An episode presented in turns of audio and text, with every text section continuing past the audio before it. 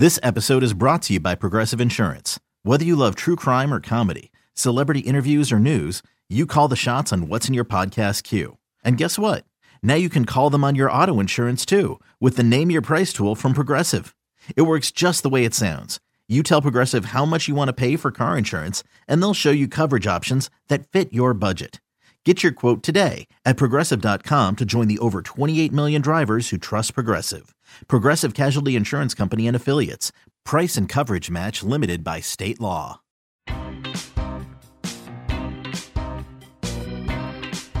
Welcome to another episode of the Yankees Magazine podcast. I guess I'm kind of going to call this the season finale of season two of the Yankees Magazine podcast, because you're listening to this now. The next one you listen to, baseball season will be underway. I'm John Schwartz, deputy editor of Yankees Magazine. With me right now is Al Santasiri, our editor-in-chief. Hello. Hey, Al. And, of course, we have Nate Macaborski. Hi, guys. Nate, we missed you last time. Uh, you were back in wintry New York while Al and I were chatting up Brian Hoke down in Florida. yeah, I was I was holding down the fort, but um, I trust you guys had a, had a productive time down in Tampa and, and, and enjoyed the sunny weather down there. Holding down the fort is one way to put it. I don't think in my five years of being here that we have been busier than we have been these last three weeks. It has been outrageous. Yeah, my, my eyes are just swirls, like, you know, the cartoons right now. It's uh, my head's spinning, but we got some, some really exciting things coming out uh, on opening day.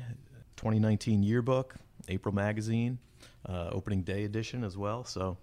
Uh, yeah, it requires a lot of editing, a lot of writing, a lot of tracking down photos. But seriously, these are uh, two special books um, that we have ready for you for opening day. I- I'm so happy. I love when opening day, st- when the home opener is opening day. I know that people say, like, you know, start the season in warm weather places. Like, no, shut up. Start the season at home. Like, yeah, home. As early as possible. Yes. Mm-hmm. But it, it, it, we these are these are solid books that we produced and we're producing and we're finishing right now. I have fought all kinds of muscle memory not to make the intro to this podcast, the final countdown by Europe, just because I feel like every two weeks when we've been doing this, it's been like new milestones that we're hitting. It's, man, our next podcast, you know, players will have reported spring training, and it's like our next podcast there'll be spring training games going on. And now, literally, I mean, joking aside, our next podcast is actually baseball season. We, yeah, we did it. That's great. So I would like for us to discuss two opposite ends of the Yankees roster on this episode. You know, we have so many great young players on this team, and two of them in particular, Al, you wrote about Miguel Andujar and Gleyber Torres. And then on the back half of this episode, we'll talk about C C Sabathia and Brett Gardner. You know, the four of them together are working to make, you know, the twenty nineteen Yankees something special. But, mm. you know, a lot of that's going to come down to what the team gets out of Gleyber and Miggy to follow the lead set by C C and Brett, who were the only two guys left on the team who played here in two thousand nine when the team won the World Series. So it'll be a fun little bookend here. Al, you put together a great story for our yearbook about Andujar and Torres. I'd love to hear just what you were trying to do when you set out to write the story. Well, thank you for the for the compliment, first of all. I, I never get those compliments from you off the record, so it, it's great. Just kidding. Just kidding. No, thanks a lot. Think back to last fall when we sat in this very room and put together the edit lineup for the twenty nineteen yearbook, which now seems like it was five years ago, not five or so months ago. Really, the first thing that came to my mind was a story on Gleyber Torres and Miguel Andujar together, because they were two guys who came up both last season at the very beginning of the season, or, or near the beginning of the season, I should say, and put together two incredible rookie campaigns, two incredible seasons, even if they weren't rookies, just overall. You know, Andujar, a little bit more than Torres, kind of came out of nowhere, so to speak, but Torres came of age really, really quickly. And that was something that I really wanted to do, something I really wanted to write and, and have in the yearbook.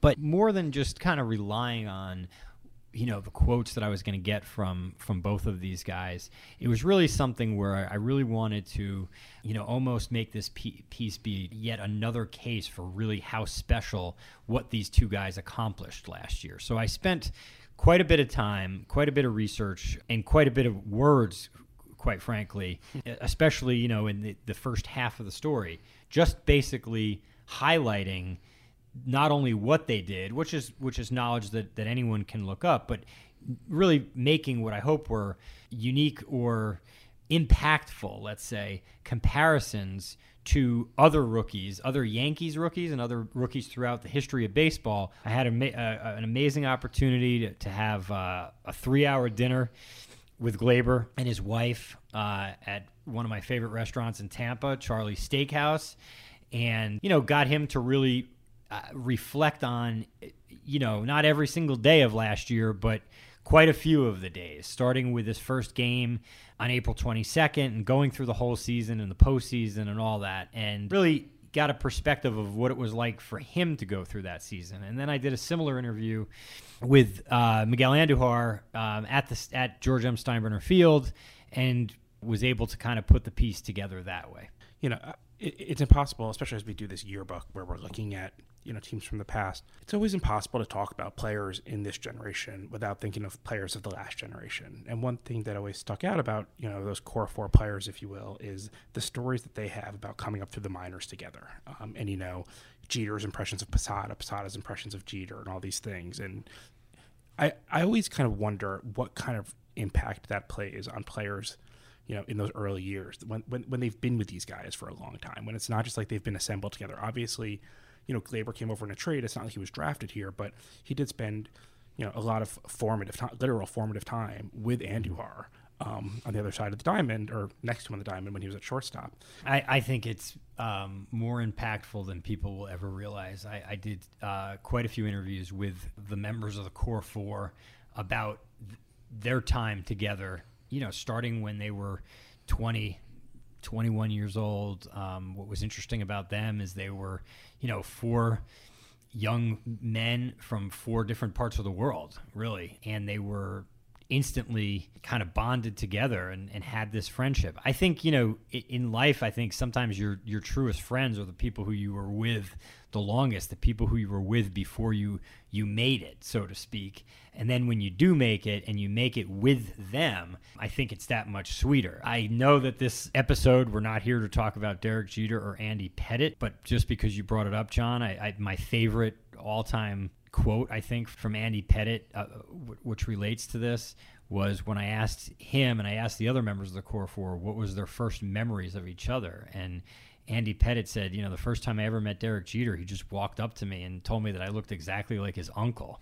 And I just never forgot that. It just, and neither did he, obviously. It was really funny. I didn't get anything that humorous from uh, Miguel Andujar or Gleyber Torres, but what really resonated with me was that when they played in the Arizona Fall League together, um, they both realized how talented the other one was. They they didn't see that initially, but they both noticed that in the Arizona Fall League. And they've made this kind of vow to each other that our goal is going to, to be to make history together. And when you see or you hear about two people doing that when they're not even in the majors, not even close to the majors, it says quite a bit about how similar they are in terms of their drive and in terms of their confidence. And then for them to both come up at the same time and, oh, look at that, make history together, it sure as heck made my story, I'll tell you that much. They were certainly one of those things, you know, we talked about a few episodes ago about when we went down to Tampa, what we'd be, you know, kind of keeping an eye on. And, uh, you know, we talked about the, the first base position battle, which was certainly one of those things. And which just had no clarity whatsoever. Yeah, both guys just doing great. You know, we talked about Gary and how he would be doing behind the behind the plate. But, you know, when, when Andujar and Torres are out there on the infield together, I mean, you can't look away. You know, mm-hmm. It's just uh, they're, they're compelling figures. And um, it, it did look as though Uh, Andujar spent a lot of time this offseason working on his defense. It'll be interesting to see, you know, the improvements hopefully show up on the field at, during the regular season this year. But yeah, I mean, they're they're a big part of what why this team is is so exciting right now. I mean, I spent a lot of time uh, in the last few weeks doing a, a lot of research on the nineteen thirty-nine Yankees for another piece in this in the yearbook. And um, that was Joe DiMaggio's first of three M V P seasons, and he flirted with four hundred and had a you know just an incredible year. That was the Yankees' fourth straight World Championship. The first of those four was when Joe D was a rookie. And how many times did we see Andujar's name linked to Joe D oh last God. year? Um, so you know, watching them, watching what they did on the field last year. Uh, Gleyber and Miggy, just you know, it's, it's hard not to uh, get excited and, and imagine what what can be. I always say this, and I'm sure I've said it on this podcast, so I apologize. You know, every team has its history. Every team has its records. And, I, you know, there's plenty of Diamondbacks um, who this year will set Arizona Diamondbacks records, of course.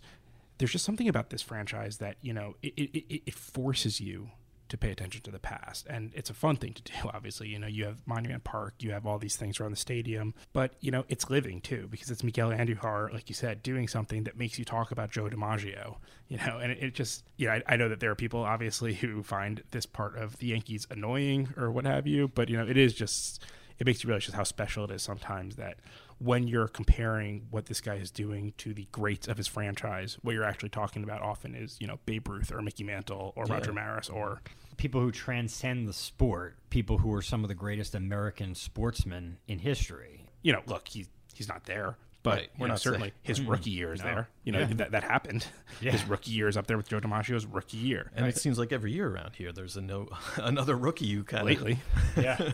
Well, sure. Yeah. And, and there were two. I mean, look, I think uh, maybe this is a little too inside baseball-y, but I think Nate actually struck out um, something that I put in a caption. But, you know, the funny thing to me about Gleyber Torres' season last year is that I think that there's parts of it that are supposed to seem a little disappointing, because there was a moment when he was like the sure rookie of the year, and like... It, It was just no one can stop this guy, and he's going to come up with the bases empty and hit a three-run homer. And, and I think you look back at it in hindsight, and you're just like, "Oh my God, what an amazing season that was!" Yeah. And it, yeah, I'm just, I'm constantly amazed. I've been amazed from the moment I first met him after the trade, every time since then, to actually finally see him last year on the field doing what we had expected, and well beyond what we could have expected for Gleyber Torres.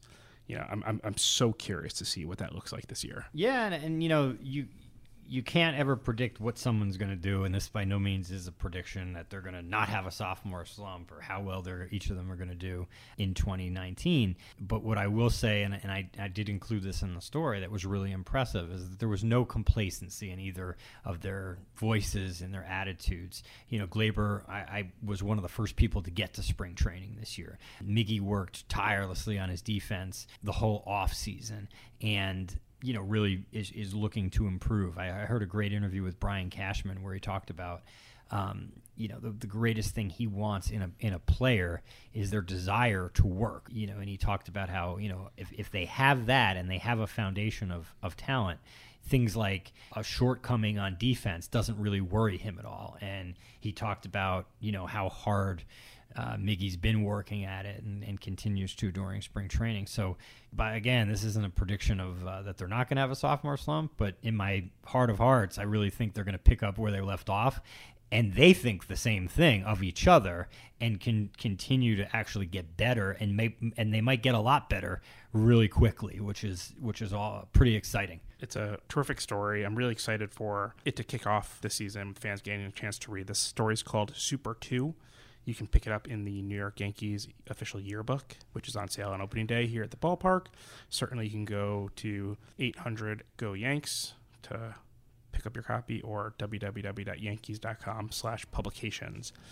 We're going to take a quick break. When we're back, we're going to discuss, like I said, the other side of the Yankees roster, which is a Q and A that I had a chance to do with Brett Gardner and C C Sabathia. So stick with us. Hi, this is Masahiro Tanaka. You are listening to the Yankees Magazine podcast. And welcome back. So we made you wait, you know, a little bit as we hung out with some of the younger players on this roster. Let's go to the oldest players on this roster. You know, it was a really cool moment for me to get to sit with Brett Gardner and C C Sabathia, along with some help from the Yankees On Demand scoreboard crew. And it was just a really uh, fun talk. We we talked about what made that two thousand nine team so special. And, you know, the, the answer is a lot of things. It was a unique team. It was a fun team. And it was awesome to see the emotion that these two guys still have in talking about this ten years later. So give us a little background. How did this all come together, and where did this interview take place? I love it when we do Q and A's. I think it's fun. I think it's interesting. But I'm way, always way more interested in the players sharing the experiences together. You know, I, I love to facilitate a conversation, but I would say, you know, the best parts of this Q and A are really when the two of them are talking to each other. And that's what I want. I wanted to get a sense of what this memory is still for these guys ten years later, and how, whether it's with me in the pavilion outside of G M S Field with a bunch of microphones and cameras around them, or if they're just sitting next to each other on a plane perhaps and kind of reminiscing together, I wanted to get a sense of how they talk. And that's what I was going for in this. So you got them together down in Tampa, and it's funny to think about now, but I mean, both guys are just such, you know, they're ingrained in that clubhouse as veteran leaders. But at the time, when at the start of the two thousand nine season, CeCe was the new guy. He was the big, you know, kind of marquee free agent that offseason, and the Yankees brought him aboard uh, along with A J. Burnett and Mark Teixeira. And Gardy was, you know, still kind of trying to carve out his niche on the on the team, I would say. Well, it's, it's really funny to me because, and I'm trying to figure out how to describe this using my hands and everything like that in a podcast. If you haven't been into the Yankees clubhouse, and I'm assuming most people listening to this haven't, right now, CeCe and Gardy, they are at the absolute farthest end from where the media goes in. It's really the two prime spots. There's a door separating them that leads to the players-only area, so it's very easy for them, should they want to, to escape. Now, I'll say that of all the players on this roster, Gardner and CeCe are probably two of the most accessible guys on the roster, but yeah. They also have, you know, the easiest escape hatches. They really occupy the, you know, prime real estate in that clubhouse. But, and this was one of the funny things that I wanted to get to, there's an inclination now to talk about them as though they were equals on that team, but they so weren't. You know, Gardner had just kind of fought his way onto the roster at the very end of two thousand eight and was absolutely fighting for a spot in spring training two thousand nine. CeCe comes in with the biggest contract a pitcher had ever signed. Um, you know, so we think of them now as just, you know, the two veterans remaining from two thousand nine, but give me a break. I mean, Gardner ended up playing a big role in that team, but he was not where CeCe was when that season started. So what were some of their favorite memories? What did you guys touch on? Did you kind of go through the season from start to end? A little bit, a little bit. You know, the, the interview was taking place in spring training, so it was easy to talk about their perspectives. You know, and again, just as I just pointed out, they came from very different places to Tampa that year. CeCe had just come off that remarkable second half with Milwaukee when he basically, as I wrote about last year, demanded the ball every day, pitched on three days rest like eleven times, completed something like nine games that season, and led Milwaukee to the playoffs. And Gardner told me that that was, you know, obviously they knew they were getting a Cy Young winner. They knew they were getting, you know, a popular guy. But what they also knew was that they were getting a complete bulldog who wanted the ball absolutely every time. And so one of the interesting things that they both said to me was, you know, one of the ways the tone was set early was by A J. Burnett.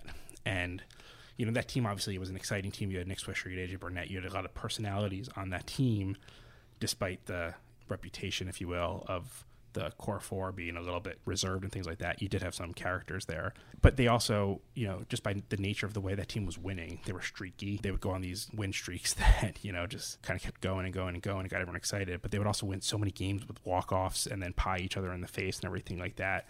So it was less talking about the specifics, you know, this happened in April and this happened in May and stuff like that. And it was just the totality of the fun experiences and the walk-offs and the pies. And we actually have some audio here of them talking about that. It was a great locker room. We had so much fun. I feel like from yeah. day one, from the start, like, and that was something that I was worried about coming here. You know, you hear so many stories and different things, right. But from day one, we all got along. We all had fun. A J was pieing people. You know what I mean? Like yeah. it was just, it just seemed like a different, a different team than what I was used to seeing. Yeah, I mean, I think it can be dangerous when you have that many big personalities and that many superstars in the room. Um, you know, you could, could lead to some conflict, but not at all. I mean, between A J and Johnny Damon and Swish, I mean, there was always a party going on. There was always somebody running their mouth or being loud and, and having a good time. And, um, you know, I think, um, and, you know, we all know this. I mean, team chemistry is so important, and we had great team, team chemistry that year. Yeah, we took off right away. I mean, just all the walk-offs and everything, and then we started pieing and – it was just like yeah. magical from the start. Yeah. Yeah, that was a fun year. Al, uh, what, what what season number was that for you here? I'm, I'm sure you uh, have, have fond memories as well from, from oh nine. Oh, yeah. I mean, it was my ninth season. Excuse me. It was my seventh season. My math is a little off today. or every day. It was my seventh season. And um, so your first as a world champion then. And, yeah. And, you know, like my first year was two thousand three. You know, I started here um, just a little bit after the, the Yankees had gone on such a great run where they won, you know, three three championships in a row and went to another World Series in two thousand one. And, you know, I, I wasn't here for that. And then I got here in oh three and we got to the World Series in what seemed like, you know, from spring training to October, it took like five minutes and we were going to beat the Marlins and, you know, I'd get a ring right off the bat and it didn't happen. And then, you know, seven seasons later, it still hadn't happened until this team came around. So for me, it was really cool. It was re- very rewarding and it was a really, really special time. It was a season where one of the first seasons where I traveled with the, the team during the entire postseason. And that, you know, for me, gave me really this insider's behind the curtain look at what this team was really like in their in their private moments after losing big games in the postseason and, of course, after winning big games in the postseason. I'll never, ever, ever forget, you know, when we beat the Minnesota Twins out there in Minnesota. It was a night game, and the the plans had been made, win or lose. We were going to fly back the next morning. We weren't going to fly back that evening, so it was pretty cool that we won because we were able to just not have to go anywhere. We went back to the hotel. The Yankees rented a big ballroom in the hotel where the team partied for a couple hours after the game. What was really cool about this team was, yeah, there were some young players, but it was a really mature group. There, there was no craziness going on at this party. It was just a bunch of people, their wives, their, their children, their families. I remember Um, how much that season meant to Alex Rodriguez. I remember his presence at that party and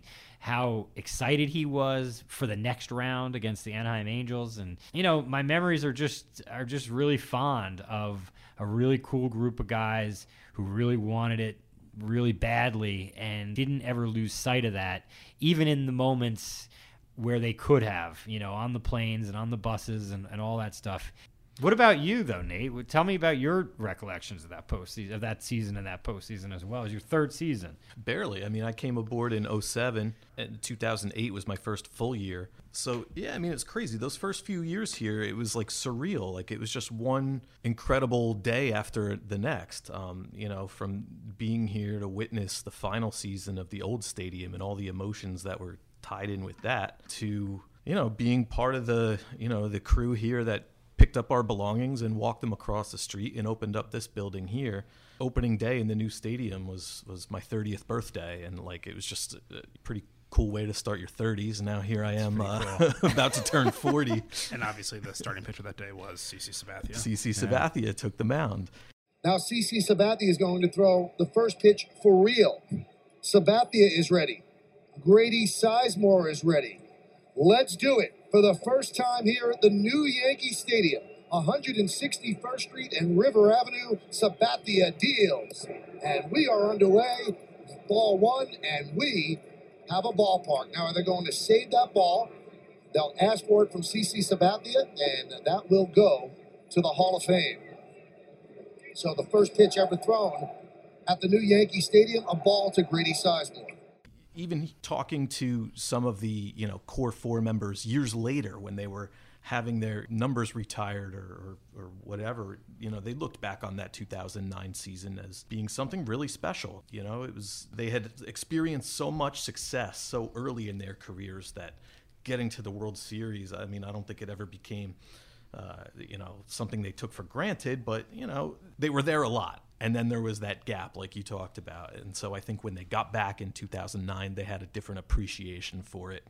And yeah, I mean, it was just surreal. I mean, to be barely two years on the job and on a parade float with the New York Yankees, I mean, it still doesn't really make a whole lot of sense to me, but it was it was uh, something I'm always will be thankful for. And putting together the, the publications that we did in conjunction with that postseason was something that I'll always take a lot of pride in as well. It's funny, I was coming at it from another angle. I was at M L B at the time, and we would travel for the World Series, and every you know year you're kind of leading into the World Series, kind of looking at you know all the hotel reservations you have and all the you know exotic places you might be going, and kind of one by one knocking out your reservations and things like that. And there were a lot of reasons why it was very exciting that the Yankees were in the World Series, but one of the less exciting reasons was you have, you know, Anaheim slash L A or whatever you want to go and all these places. And it's like, or are we going to be in New York City and Philadelphia? And, and, and, and the thing about it is when you're working at M L B and when you're traveling for the World Series, being in New York means that you're working a full day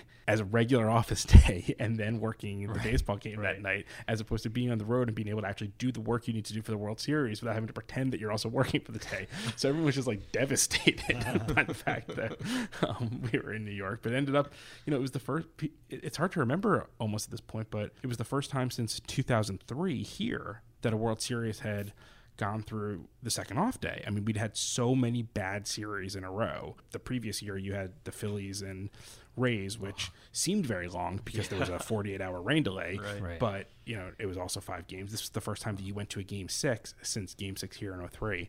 And it was just a fantastic series, you know, starting with that incredible performance by Cliff Lee in game one that, you know, you kind of, the Phillies were the defending champion. Suddenly they have Cliff Lee out there and looking like that in game one. You're sitting there and you're thinking, like, is this going to be a short series? Like, I mean, how many games can you do this in? Yeah, I'll cut in here for a second. I'll, I'll take it, you know, back a step further where I think the series really started, you know, at the media day a couple days before, where Jimmy Rollins guaranteed that the Phillies were going to win the series. You know, I know Jorge Posada talked about it. I think it's the first couple words of his the book that he wrote a couple years later, how that motivated him and his teammates. There was so much drama in that series from, you know, the eventual M V P, Hideki Matsui, being a guy who couldn't play in the N L Park, essentially, right. um, you know, which just goes to show how incredible he was in the three games at Yankee Stadium. You, you obviously had the return of Pedro Martinez to the Yankees uh, rivalry, if you will, this time with the Phillies. In my head, I always thought of this incorrectly as like a small memory from that World Series. And, and, and it was an interesting thing in talking to Gardy and C C about it. The memory for me of the actual on-field memory was when Johnny Damon stole second base, kind of, you know, looked mischievously around and realized third was unoccupied and kept going. Teixeira one for ten in his career against Lidge. There goes Damon, no chance for Ruiz. And now headed to third base as he got around Feliz. And he's there, which is important because of the pitches in the dirt. And he's there with two out. Pedro Feliz tried to fake Johnny Damon. He just kept going. That wasn't out of nowhere. They had scouted that, you know, the Phillies often didn't cover third, it mm-hmm. seemed. But, you know, the interesting thing to me is, you know, that was a fun play and a quirky play and a little interesting play. It also totally changed the next at bat and really changed the series in a lot of ways because, gra- granted, you know, the Yankees were in good position at that point. But, you know, if the Phillies win that game, that's a totally different series then. You know, Johnny is always going to give us something, some something entertaining to. Uh, he's gonna, always going to entertain us. So, I mean, that's something that we had actually, um, if I remember right, something Rob Thompson had mentioned before the game. Keep an eye on these guys getting out of position, whether it be uh, obviously ten years ago there weren't near as many shifts in the game as there are now. But you know, um, most people just see that as a crazy play. But um, him getting to third base is why Brad Lidge hangs a slider instead of bouncing a slider, and that's why A-Rod is able to connect on that slider that's left up a little bit. Um, you know, pitchers don't want to bury a breaking ball when you got a guy on third base. So um, Johnny getting over to third base, um, that, that one play could have very easily been the difference in the whole outcome of the World Series. So um, that is something I will never forget. What did C C have to say about the two thousand nine World Series? What uh, did you ask him what sticks out in his mind from uh, either pitching in it, or maybe, you know, the celebration afterwards, or because that was all uh, new for him. So there were two interesting things that I got from C C about that. You know, the first thing was C C's always very honest, and C C's not going to, you know, B S you in terms of saying the P C and right thing. So I asked a question, you know, after that Cliff Lee start, because C C was here as the ace, and he was incredible, incredible in game one of the A L C S in, against Anaheim. He was absolutely amazing that day. And, you know, he goes up against Cliff Lee. You know, so I kind of asked him the question, like, how confident were you despite that game, you know, that you guys could would still do this? And he was he just flat out said to me, he's like, I hadn't done it before. Like, I didn't. I, why would I be confident? You know, all I know is we're down one game, and I was devastated, he said. So I thought it was, you know, I'm sure it's easier to say that ten years later when you know that you have a shiny World Series ring in your room that you mm-hmm. can look at if you need to. But he's sitting there remembering the two homers to Chase Utley, and he's saying, like, I might have just cost us the World Series in game one. So I thought that was interesting. The other side of that is, you know, the celebration. to the second baseman Cano. The Yankees are back on top. World champions for the twenty-seventh time. He was talking to me about just his incessant need to be the, one of the first ones onto the field. And he was always, in every celebration, he was always one of the first ones to jump over. He, the guy, he might not look it, but he's got uh, some good hurdling ability. Yeah. But he said the reason he wanted to get there so early was because he was afraid if everyone formed the dog pile before he got there, then when he, in a fit of like, absolute mania, jumped on the top of it, he might hurt people. So he wanted to be more toward the middle or bottom of that dog pile and not at the very top. You know what I was thinking? I was thinking that I didn't want to be the last one to like jump on the pile. Like I didn't want to like it be a dog pile and like hurt somebody. So I was trying to get out there. I was trying to be like one of the first ones out there. So like I had my foot up there. I was ready when when Victorino hit that ground ball. I still remember it. Hit, Victorino hit the ground ball to Robbie. Um, I was already out there. Like, I was already ready to celebrate and, and just, you know, kind of get loose. You're always the first one on the field. Like you said, if uh, when Derek had his walk-off, his final game at home, yeah, if, if, he gets, if, if he had been out at the plate, you'd have been out there. It was me and Gene out on the field right together.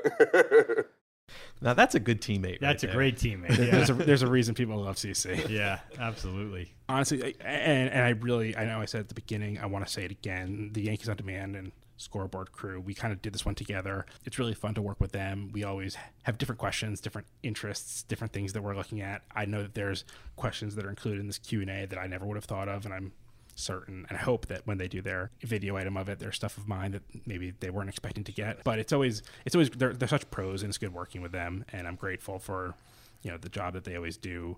But honestly, like, you're not going to find two better guys around this league than Gardner and Sabathia. I've had a lot of great opportunities to get very close to the Sabathias as a family, and I've been grateful for the chances to write about them. This is, you know, this is just a simple baseball story. This is a very, very basic baseball story. I don't think there's anything that I brought to this one that anyone else couldn't have, but I assume we're probably looking at the last year as a Yankee for both of these guys right now. Certainly Sabathia said it. I think if everything goes right for the Yankees' young players this year, it probably means there's not a role for Gardner next year, although it's probably too soon to say that, but you know, if this is, it, it was just a great opportunity for me to get to talk about these incredible memories with these two guys, and I, I know I really enjoyed it. I think it's a great story and and a great um, way to look at that team uh, through, you know, the two guys who were still here and were there then. So it was a great great idea and executed really well. And we're gonna have a lot more of this stuff. This is the first look back at the two thousand nine team we're doing this year. In the April magazine that's also coming out opening day, we have a Q and A with Nick Swisher. Um, so just stick around with us for this whole year. There's going to be a lot of great memories. This story is called Feel It Still. It's in the yearbook. I hope you'll check it out. And, guys, off-season's over. Off-season's over. It's time for opening day. Let's, Let's do, do it. it. I'm really grateful for everyone who stuck with us during the off-season. I know that we tried to keep things light. We ca- tried to make things interesting. It's not always the easiest thing in the world, especially in a free agent market like this one when you know, weeks go by with nothing happening. But, you know, I, I'm proud of the content we were able to bring people this off season. I'm extremely excited for what we have ahead in this coming season. The April magazine, the yearbook, these are two fantastic publications I hope you will check out. I hope you will head to yankees.com slash magazine to read the stories or yankees.com slash publications to purchase your copies. I hope you'll subscribe. I hope you'll come out to the stadium and buy a copy here. I hope you'll call eight hundred go Yanks just to talk. You never know. Maybe someone there wants to hang out. And I hope you'll just, you know, come with us on this season and subscribe to the podcast, review the podcast, rate the podcast. It really helps. It helps us show up higher in, uh, you know, those different algorithms.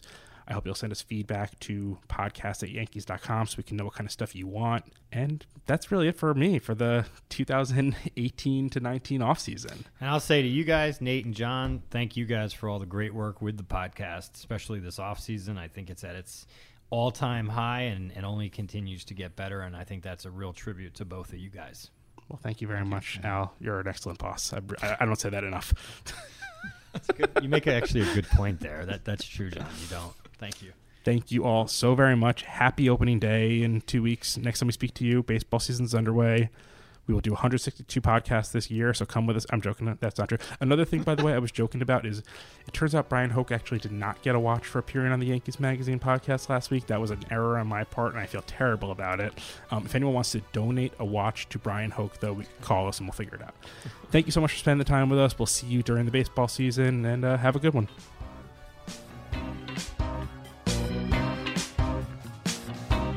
Hi, this is Adam Ottavino. For more stories like these, subscribe to Yankees Magazine by visiting yankees dot com slash publications or by calling eight hundred go yanks.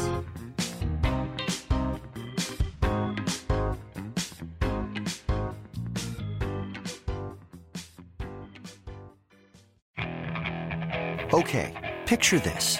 It's Friday afternoon when a thought hits you. I can waste another weekend doing the same old whatever, or I can conquer it. I can hop into my all-new Hyundai Santa Fe and hit the road. Any road. The steeper, the better.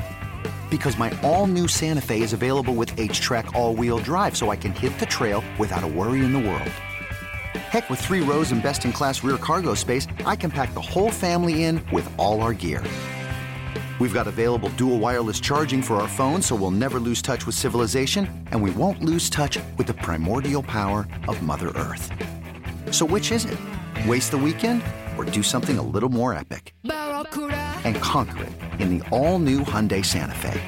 Visit hyundai u s a dot com or call five six two, three one four, four six zero three for more details. Hyundai. There's joy in every journey.